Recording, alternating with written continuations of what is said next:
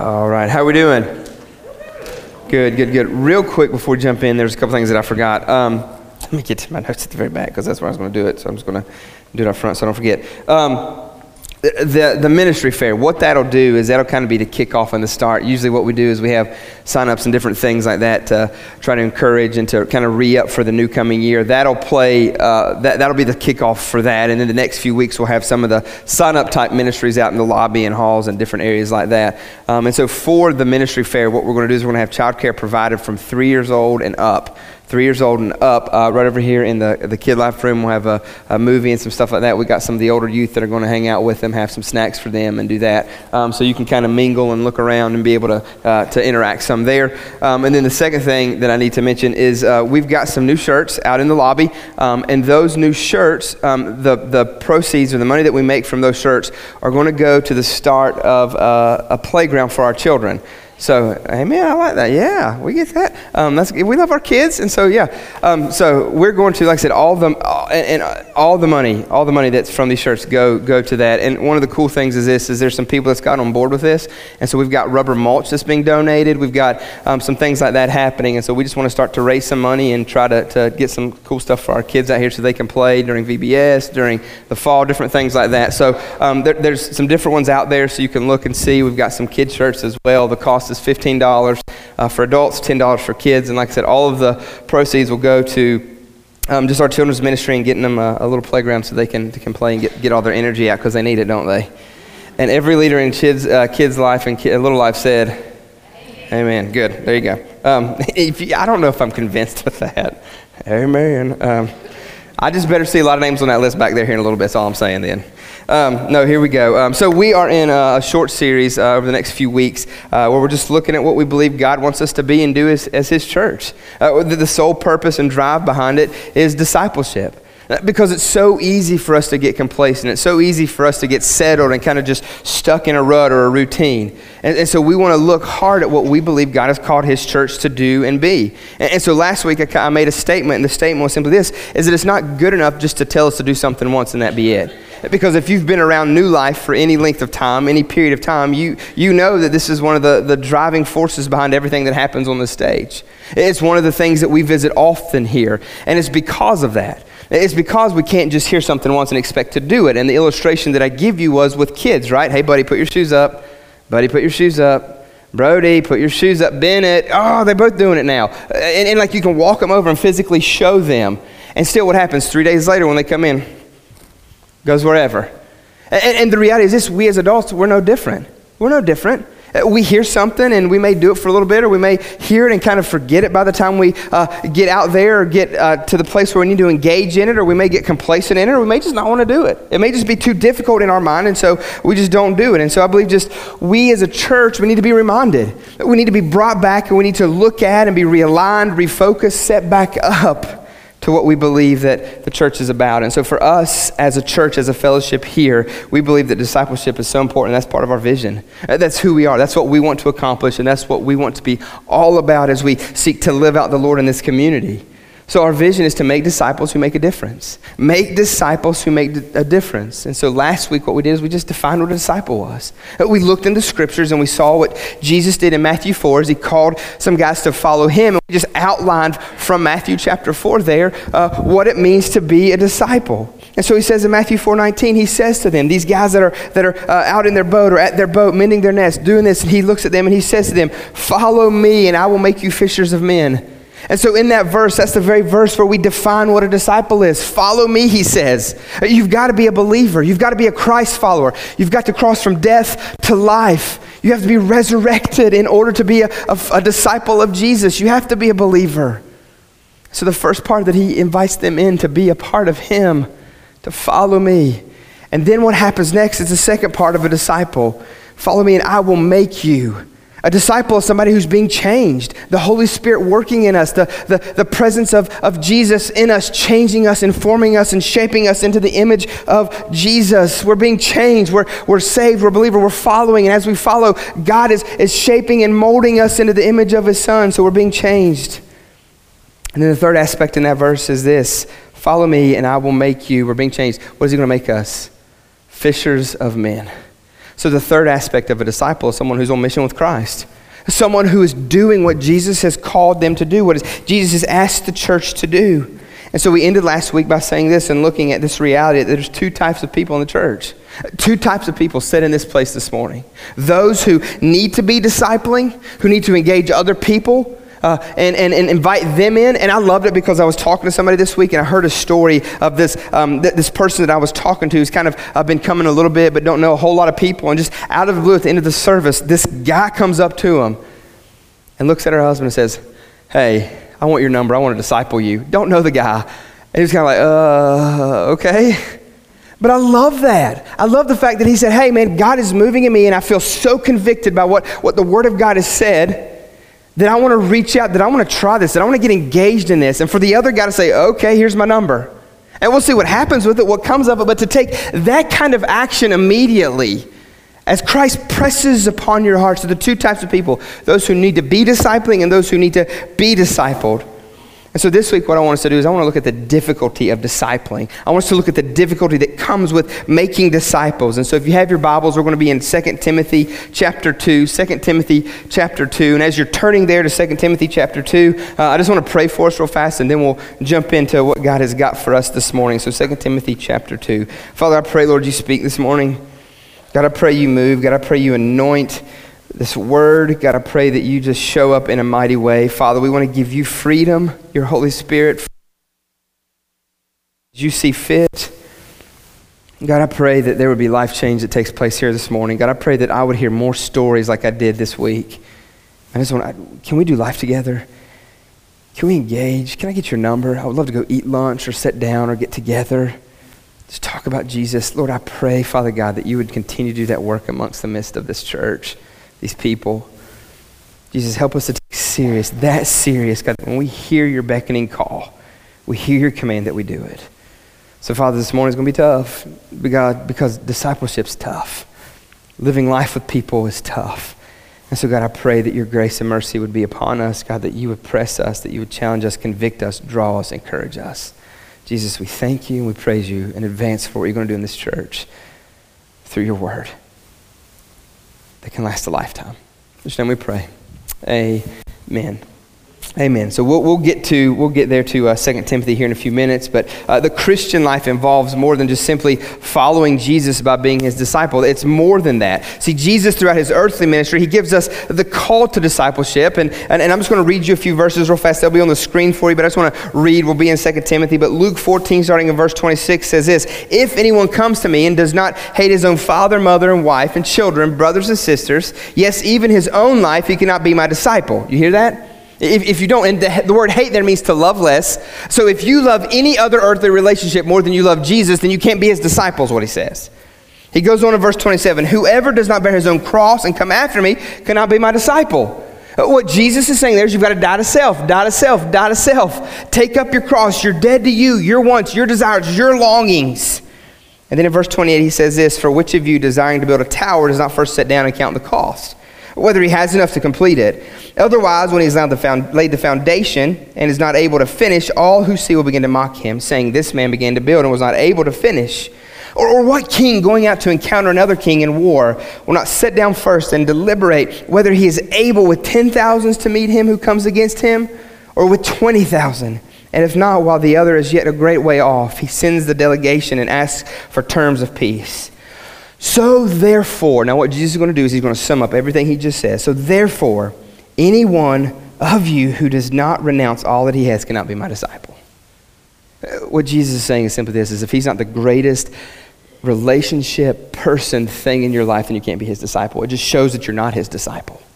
So, see, it's, it's more than just following. Yes, there's a follow to about it, but there's more. Look at what else he says in, in Matthew 28 19, a verse that we always look at, the verse that we always talk about, that we always get to. Uh, Matthew 28 19, it says, Go therefore, make disciples of all nations. Go make disciples of all nations, baptizing them in the name of the Father, the Son, and the Holy Spirit. So, yes, there's this follow to of it, but there's also action that's required from it. And so we live in a world, we live in a culture, we live in a, in a day where everything in life seems to be going in the direction other than life on life uh, relationship, life on life uh, disciple making. Everything goes against that in our culture, does it not? The social media craze. And, and hear me, I'm not against social media. I think it could be a good thing. I think God can use it if we'll let Him redeem it, if we'll let Him guide us and post what we need to post to bring Him glory and honor. I'm, I'm not against social media, but what happens with social media? Uh, doesn't it delude and doesn't it uh, cause us to, uh, to lose touch with reality? I mean, I mean, who in here this morning has hundreds of friends on social media? Yeah, I haven't did a check, but I mean, I'm in the thousands, Joe. You know, like I, I mean, I've got, got some friends. But, but what is that? That's just a facade. Do I really think that that many people in my life are really my friends? No, some of them are just creeping. They just want to see what I'm posting. You know what? I'm, you laugh because you're probably those people. You know, uh, when was the last time you posted something? I'm just, I'm just in here, I'm, I'm, just, I'm just a holy checker, you know, praying for that person, that. But what has that done? That's caused us to lose touch with reality and relationship, has it not? A uh, relationship like this is great. It's never messy. It's super easy. If we can like, we can even sometimes ruffle some feathers and put like a little comment down there and post it. Just doing life together, man. That's not life together. This is off. Um, this, this is this is just God given here in a moment. If you're not willing to say something to somebody to their face, don't do it on Facebook. You hear me? If you're not willing to love someone enough and walk with someone enough, uh, don't post it on their page or in their comments if you're not willing to do it to their face. Love them enough to do it to their face if God calls you to do that. They're your friend, right? That's what friendship should look like. That's what relationships should look like.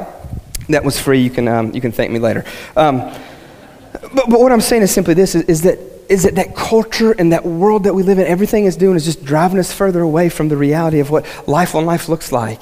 I mean, same thing with social media. What, groups. We've got groups upon groups upon groups we belong to. Clubs that we're in on social media that we never have to meet. We never have to uh, pay dues. We never have to uh, sacrifice anything. But we're in a group and we brought, belong to a club, praise God. And what is that doing? It's just diluting and distracting us all the more from life on life. And so I just believe disciple making isn't rocket science. It's not rocket science. Uh, the vision is simple enough. What Jesus has said is simple enough. He, he's shown us and modeled for us what that looks like. I don't believe that we necessarily need more information. I feel like that we are educated far beyond our obedience sometimes. You know what I'm saying? We know the answers, we know the stuff. The problem is us living it out and doing it. If we just do what we're told, if we just be obedient to what Christ calls us to. I mean, I just believe this morning if we were to take a poll, if we were to take a poll and ask the question, who wants to be making disciples like Jesus wants us to? I believe that that would be unanimous across the board. Yeah, absolutely, I want to. Yes, I want to. I'd even bet in some ways that we know some things about doing it, but the problem is this we're just not. We may have the want to, but we don't have the obedience that follows that. And so I believe that we're honest. I believe if we just be honest with ourselves this morning in this place, is because we haven't yet been willing to embrace the cost. Because there's a great cost to making disciples. See, as a, as a kid, I mean, I wanted everything, right? I mean, you got kids, you know what I'm talking about. They want everything. You have to, you have to stay away from the toy aisle anytime that you, and you can't even negotiate with them. You can't negotiate with those little bundles of joy. Yeah, but we can just look, but we're not getting one. That, it never works out like that because you look like a crazy parent leaving the store if you do that. So you have to avoid, oh, the toy section is out today. Really? Yeah, I promise, bud. It's down. They're, re- they're redoing some stuff. Stop. I don't know. I just, you got to make stuff up sometimes. I'm not saying lie. We don't lie. You don't do that. What I'm saying is this as a kid, we wanted everything, right? As a mine, mine, I need that, I need, I need, need, need please, please, please. We just wanted dumb stuff. Why? Because we're not aware of the cost. But we don't realize that when we go to the store, mom and dad, just, just swipe that card thing, dad. You just do it. Just, just swipe that card thing. You do it all the time. Yeah, but, but in order, that's got money on it. And you had to work for it. We have to do, and so you try to explain to them, they don't have a clue because kids, they don't understand. But as an adult, what happens? You start to work. You start to sacrifice. You start to put in for to be able to get that paycheck, to get that money. And so we start to realize what happens. I, I can remember in college, um, whenever I was in college, I, I stepped out and I was living on my own, doing that whole thing. Mom and dad was helping me grow up. Thank you, mom and dad, uh, for that. Um, and, and, I'm serious, that's a good thing. Living on my own, you learn a lot about yourself, having to work, having to support yourself, all of those type of things. There was still a safety net there if I needed them, but I tried my best to, to be independent. And I could remember um, uh, there was a pair of shoes that I wanted so bad. So, so bad. And like I grew up in the Jordan era. Like if you're a LeBron guy, we'll talk later, but that's, that's a different talk for another time. But I'm saying like Jordan is the man. And so th- there was the Jordans that, that I just loved. They were the Concords. They had this sweet black patent leather around them. They were white. They were sharp. And they guaranteed you could play basketball like Jordan, right? And that's what all the commercials say. And so I wanted them so, so bad. And so they relaunch them. I don't get them because they're super expensive. So I had this idea. I'll just go online and buy it online we had a thing in our day called eBay. And so I went to eBay and I pull it up and I'm like, 50 bucks. Let those other fools spend all their money. I'm getting some Jordans for 50 bucks. I will invest in that. Yes. Like, buy, put my information in, all that stuff. A couple days later, I get the shoes, I pull them out. They look the same, but when you start to inspect them, they're not Jordans, they're J-Dans. And I'm thinking, they missed some letters in between. Nike, what are you doing? Uh, that wasn't the case. See, I got what I paid for. I thought that I was getting a good deal. I thought that I was getting something. And they only lasted like two weeks. I mean, they're falling apart, they're coming undone. And so, what was the problem? I wasn't willing to invest. I wasn't willing to pour into. I wasn't willing to, to pay the price for the right ones that would last and sustain and be what they promised to be. So, I got the counterfeit. See, we understand the cost. We see it, we hear about it, but my fear is we haven't settled on paying for it yet. We haven't settled on investing what God would say we need to invest.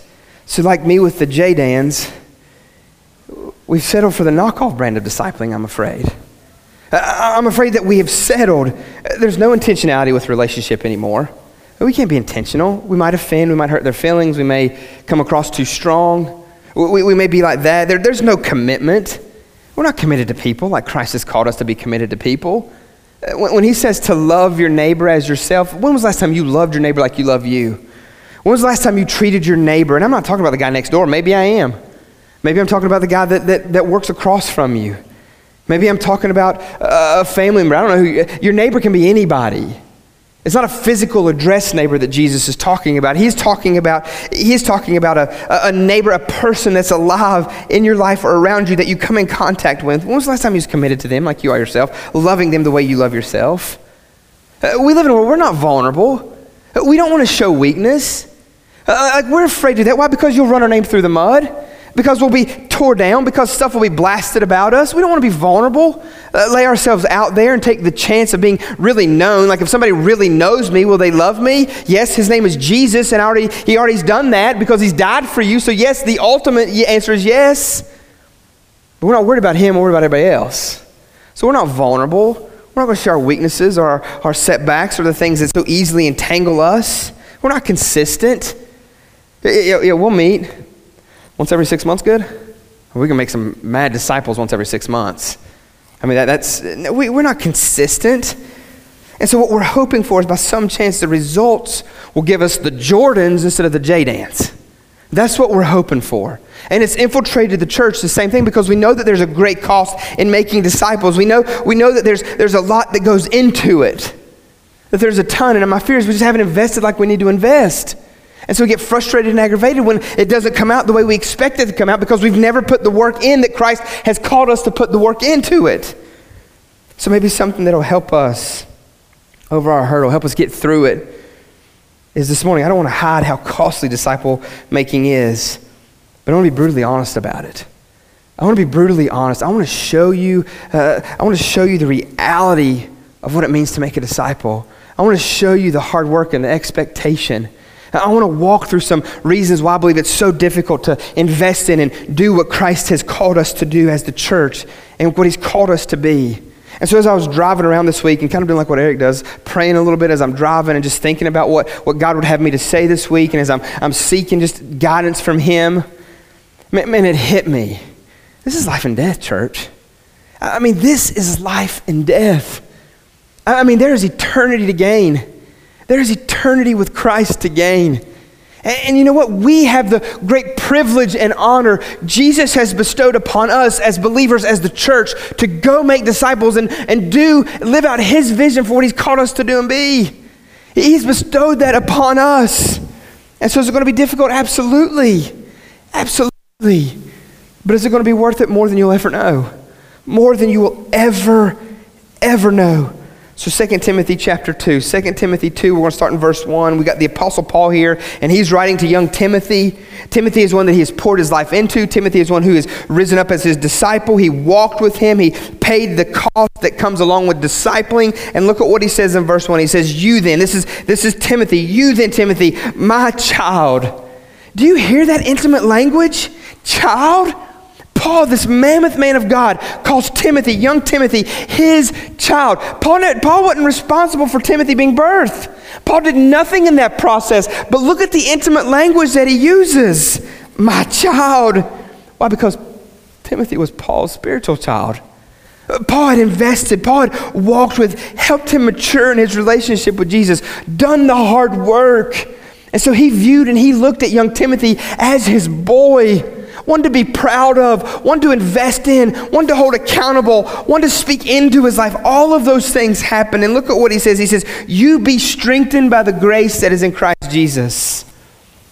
He reminds his young boy who he's poured into, who he's loved, who's spent time with him, who's journeyed with him on his missionary journey. He reminds him, don't get your eyes off of Jesus. You be strengthened by the grace that is only found in Jesus Christ. Church, that's where we find our strength. That's where we find our perseverance. That's where we find the fuel that's going to light the fire for us to keep us going when it gets difficult.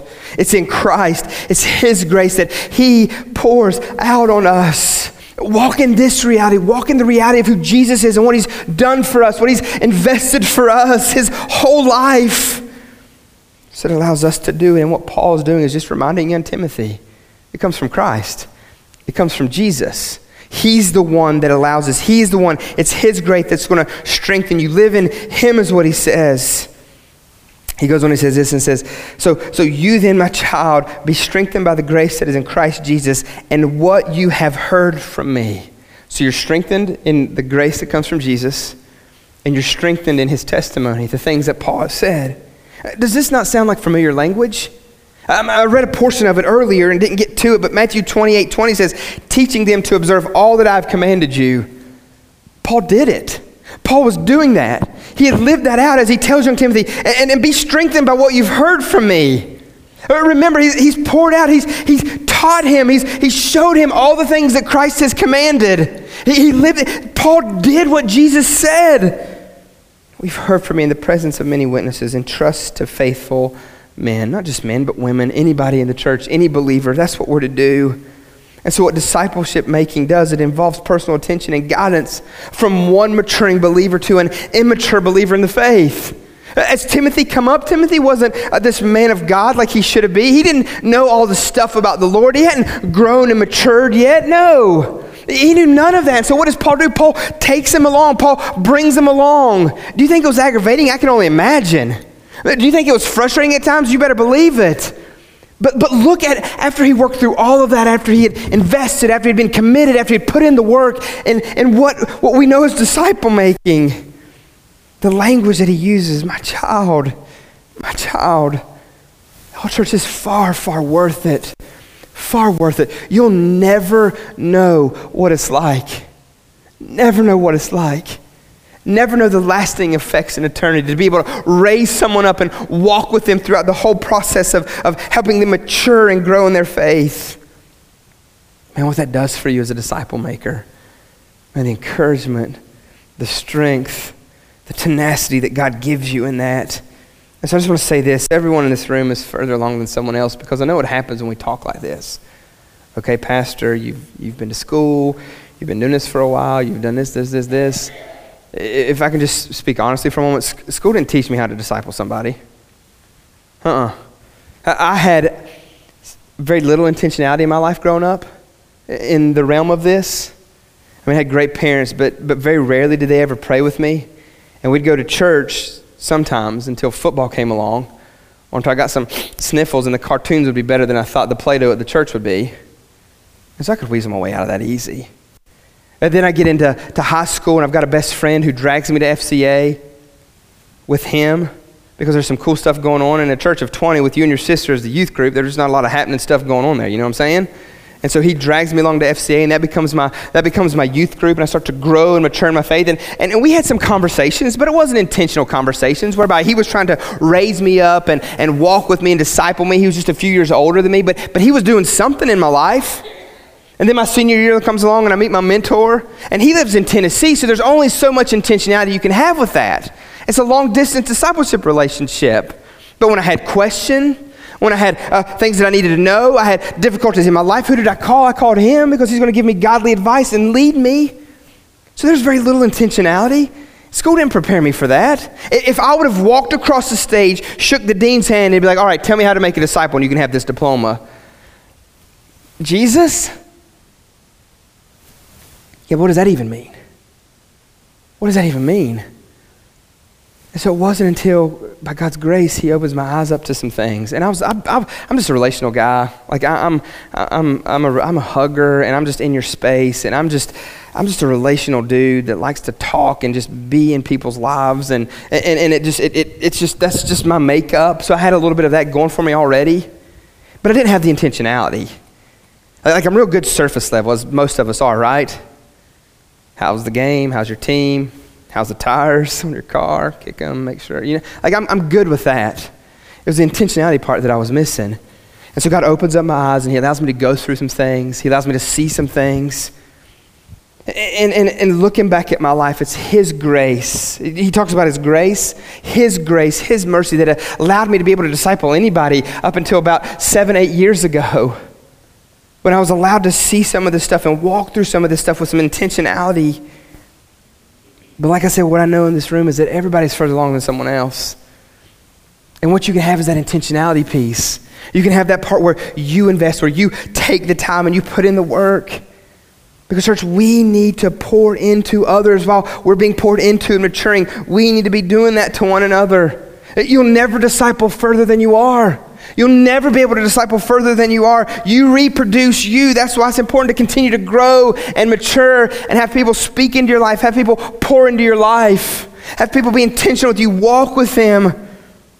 See, discipling is intentionally and relationally investing in the spiritual growth and maturity of someone or someone's. And that's what we need to be doing. And that's what we see Paul do with young Timothy. Or he wouldn't have called him his son, he wouldn't have called him his boy. You don't just go around calling everybody that. No, it's those that you invest in, it's those who you walk with. So he says, he says to do that, to, to um, the presence of many witnesses, entrust to faithful men who will be able to teach others also. See, discipleship is about multiplication. That's what it's about. It's about multiplying. And, and what I've learned is the birthing process is difficult. That's what I mean by multiplying. It's where we go from one to two, where we go from two to four. It's where we go from a small group of, of, of 12 to now a, a small group of, of 24. Well, because that 12 splits six and six, not splits, they birth. Split's a bad word. We don't want to split. It bursts from six, from 12 to six and six. Now what happens? You've got room now to go after the world. You have room now to go after people. You have room now to be intentional. You have room now, an opportunity to live this thing out and to continue to do what Christ has called us to do. He's all about multiplication, right? Eh, Jesus didn't just stop with the 12. like, all right, boys, you got it. I'll see you later. I'm going to heaven. Have fun. Peace. He didn't do that. No, what did he do? He invested and he shows back up and now he tells them, you go do what I did with you. That's what we're to do. But I love these people so much, and oh, if we birth and we don't get to meet each other every week, and I'm now with new people, and new people are weird, I've got to learn them all over. Relationships hard, absolutely. What am I going to do? You don't have to stop being friends with those people that you've, that you've been birthed with out of another group. You can still talk to them, you can still hang out with them, you can still do all of that stuff. But yes, that means we want to be more vulnerable. I mean, how selfish is it of us if we say, okay, just me, my four, and no more? I mean, how crazy is that, church? But do you know how many churches get to that place? They get consistent or get complacent in what they're doing and who they are? And it's comfortable. Do you know how manageable and easy it is to be a church of 100? It's more difficult the more people you get. Why? Because you got more opinions, you've got more needs, You've got more stuff going on. You've got all of that stuff. It's so much easier to be smaller. It's so much more manageable as you grow. But what, what are we called to do? We're called to reach the world. What do we see Jesus do? He went after the world. He sends his boys out to go after the world. So it's being intentional, it's being relational, it's investing. Who will be able to teach others is about multiplication. It's training disciples to disciple others, who disciple others. Who dis- it's an ongoing process. That's what we do. You do it with someone so that someone can go do it with someone else. That's the whole point of it, whether it's one on one, whether it's small groups. So, why is disciple making so hard? I'm happy you asked. Why is disciple making so hard? And hear me, we could list a ton of reasons, but I want to do is I want to continue to follow out a few verses here in, in 2 Timothy. The first thing is the reason why it's so hard is because there's opposition. That's why it's hard, because there is opposition. Look at what he says in verse 3. He says, Share in the sufferings as a good soldier of Christ Jesus. So, what Paul does here is he tries to prepare young Timothy to be ready, to share in the suffering. I mean, who wants to sign up for that? You mean if I disciple, there's going to be suffering? Absolutely, there's going to be suffering. When was the last time you've done relationship with somebody and you haven't suffered? Well, because people are selfish. You know how that? I know that because I'm selfish. Because everyone in this room is selfish. So we like to make things about us. And when we're selfish, it brings upon hardships. Not to mention, there's tons of other things. So Paul's trying to prepare him, share in that suffering after giving Timothy that charge to make disciples who makes disciples. I don't know why we're surprised by this. I don't know why we're surprised that when we sign up to walk with someone or to disciple or to, to, to help them grow in their relationship with Christ, why we get so surprised. I know why we're surprised by this. It's because the, the prosperity gospel garbage that we are fed all the time.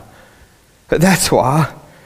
Uh, the master discipler, it goes against that, does he not?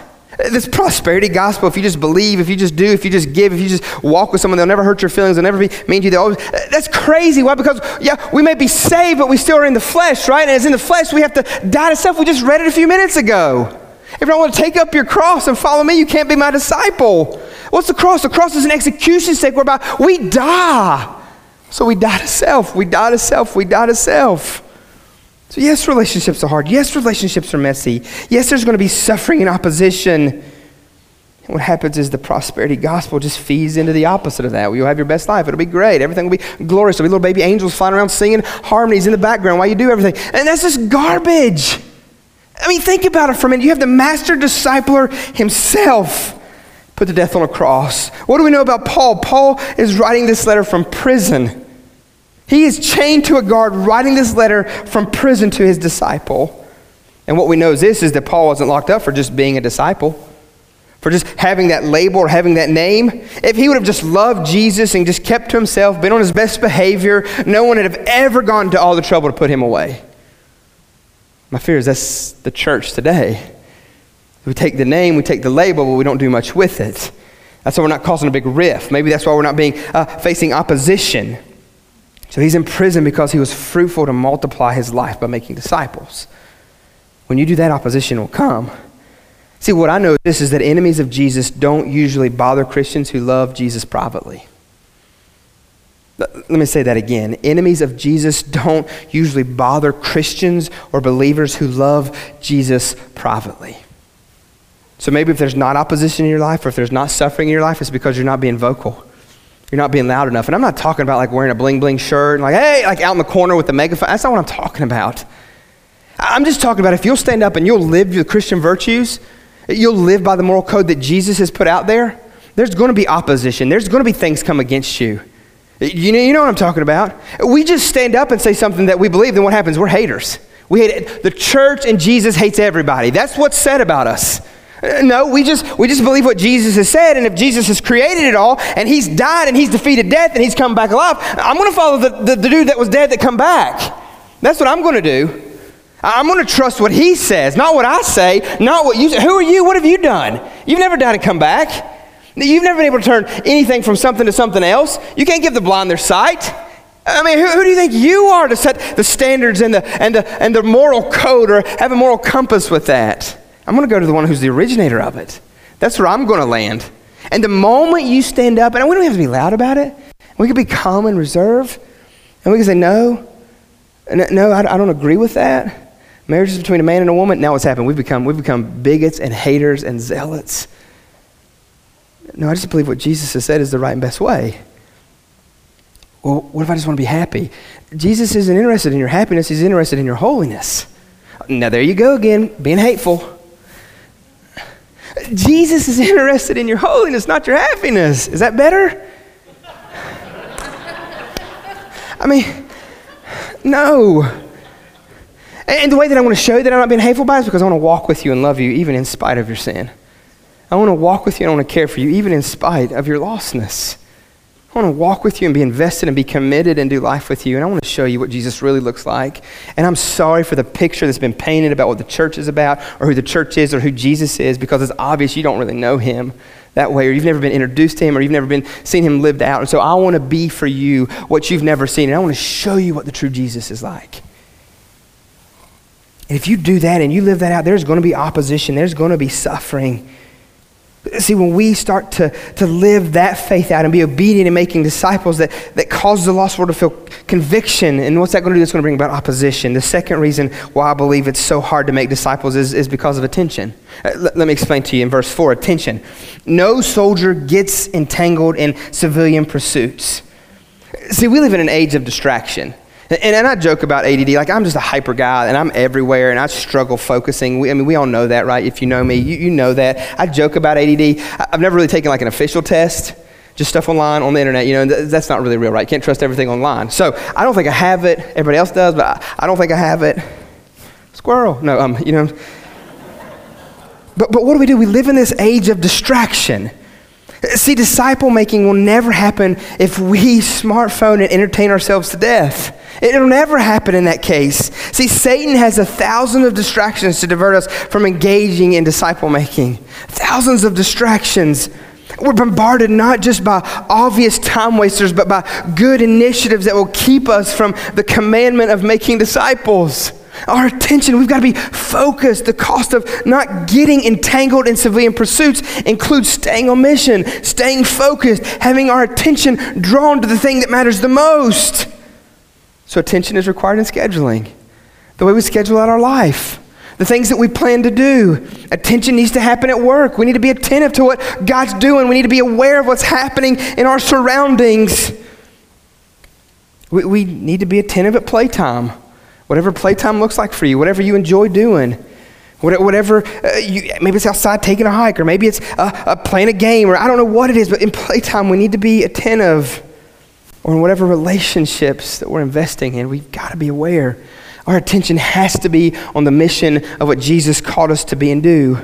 I think the third reason why it's so difficult to, um, to make disciples is this, is because we're so worried about pleasing others. Mm, any people pleasers in the room? I, I have struggled with this for the major- most of my life. Thank you for your honesty. I'm right there. I hate telling people no. I hate disappointing. Like, I hate. But you know what God has taught me? That there's no way to follow Him and be obedient to Him and be obedient and follow everybody else. Eh, there's no way to do that. I can't please everybody because when I please everybody else, you know who I'm not pleasing? The only one that really matters. I mean, I've learned that in every relationship in my life. Every relationship friends, kids, spouse. Baby, if, if I follow you and please you every time, then Jesus is going to be mad at me. No husband wants that.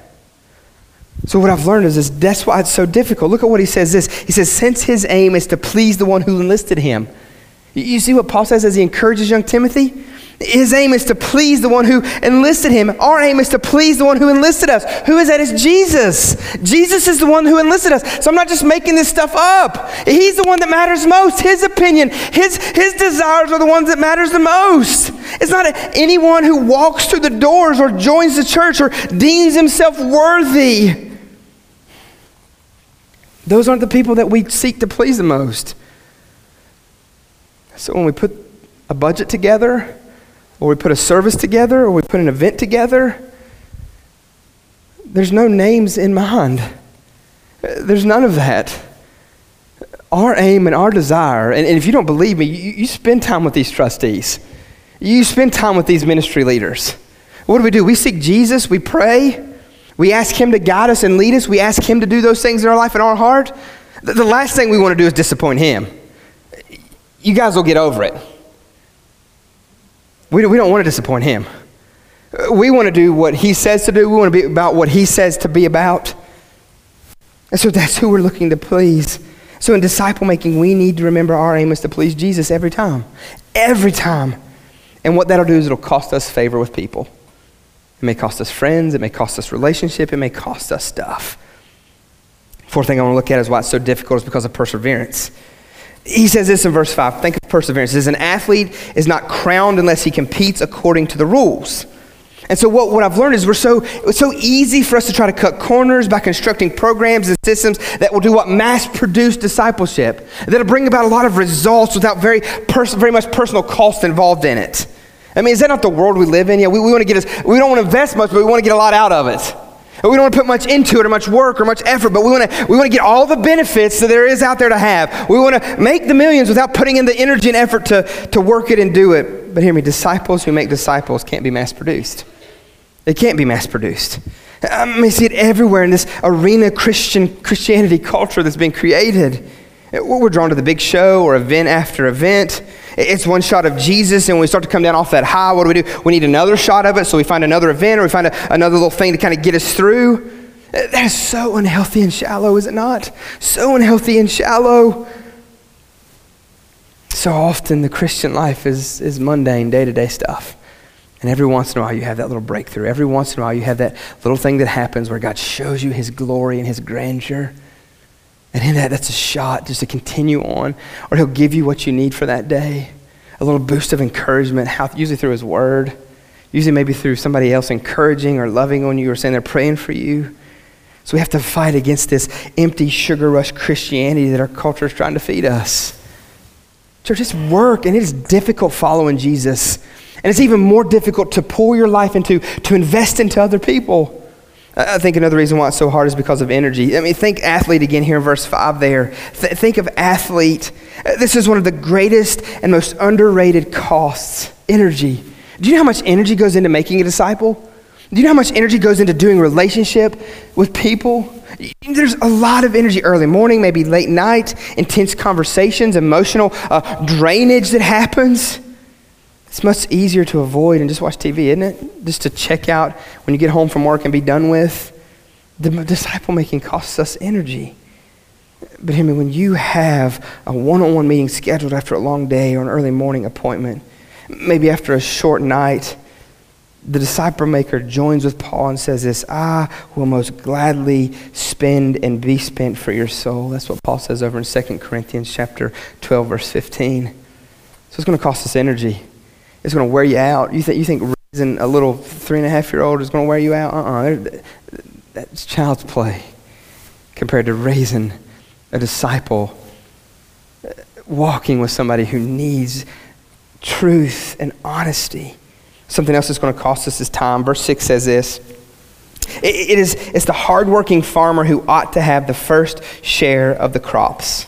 It's going to cost us time. See, of all the costs, time may be the greatest, right? Because time is something that we can never have back. Like you get that, right? You can make money, you can lose money, you can uh, make certain things and lose certain things. You can all of those type of things. But the thing that you will never get back is time. That's the thing that you invest in. That's the thing that you give away, and that's the thing that you'll never ever get back. You never get more time. Never. Not even like on the like the when the, the clock sets back. Oh, but we gained an hour. No, you really didn't. You're just catching up from the last time.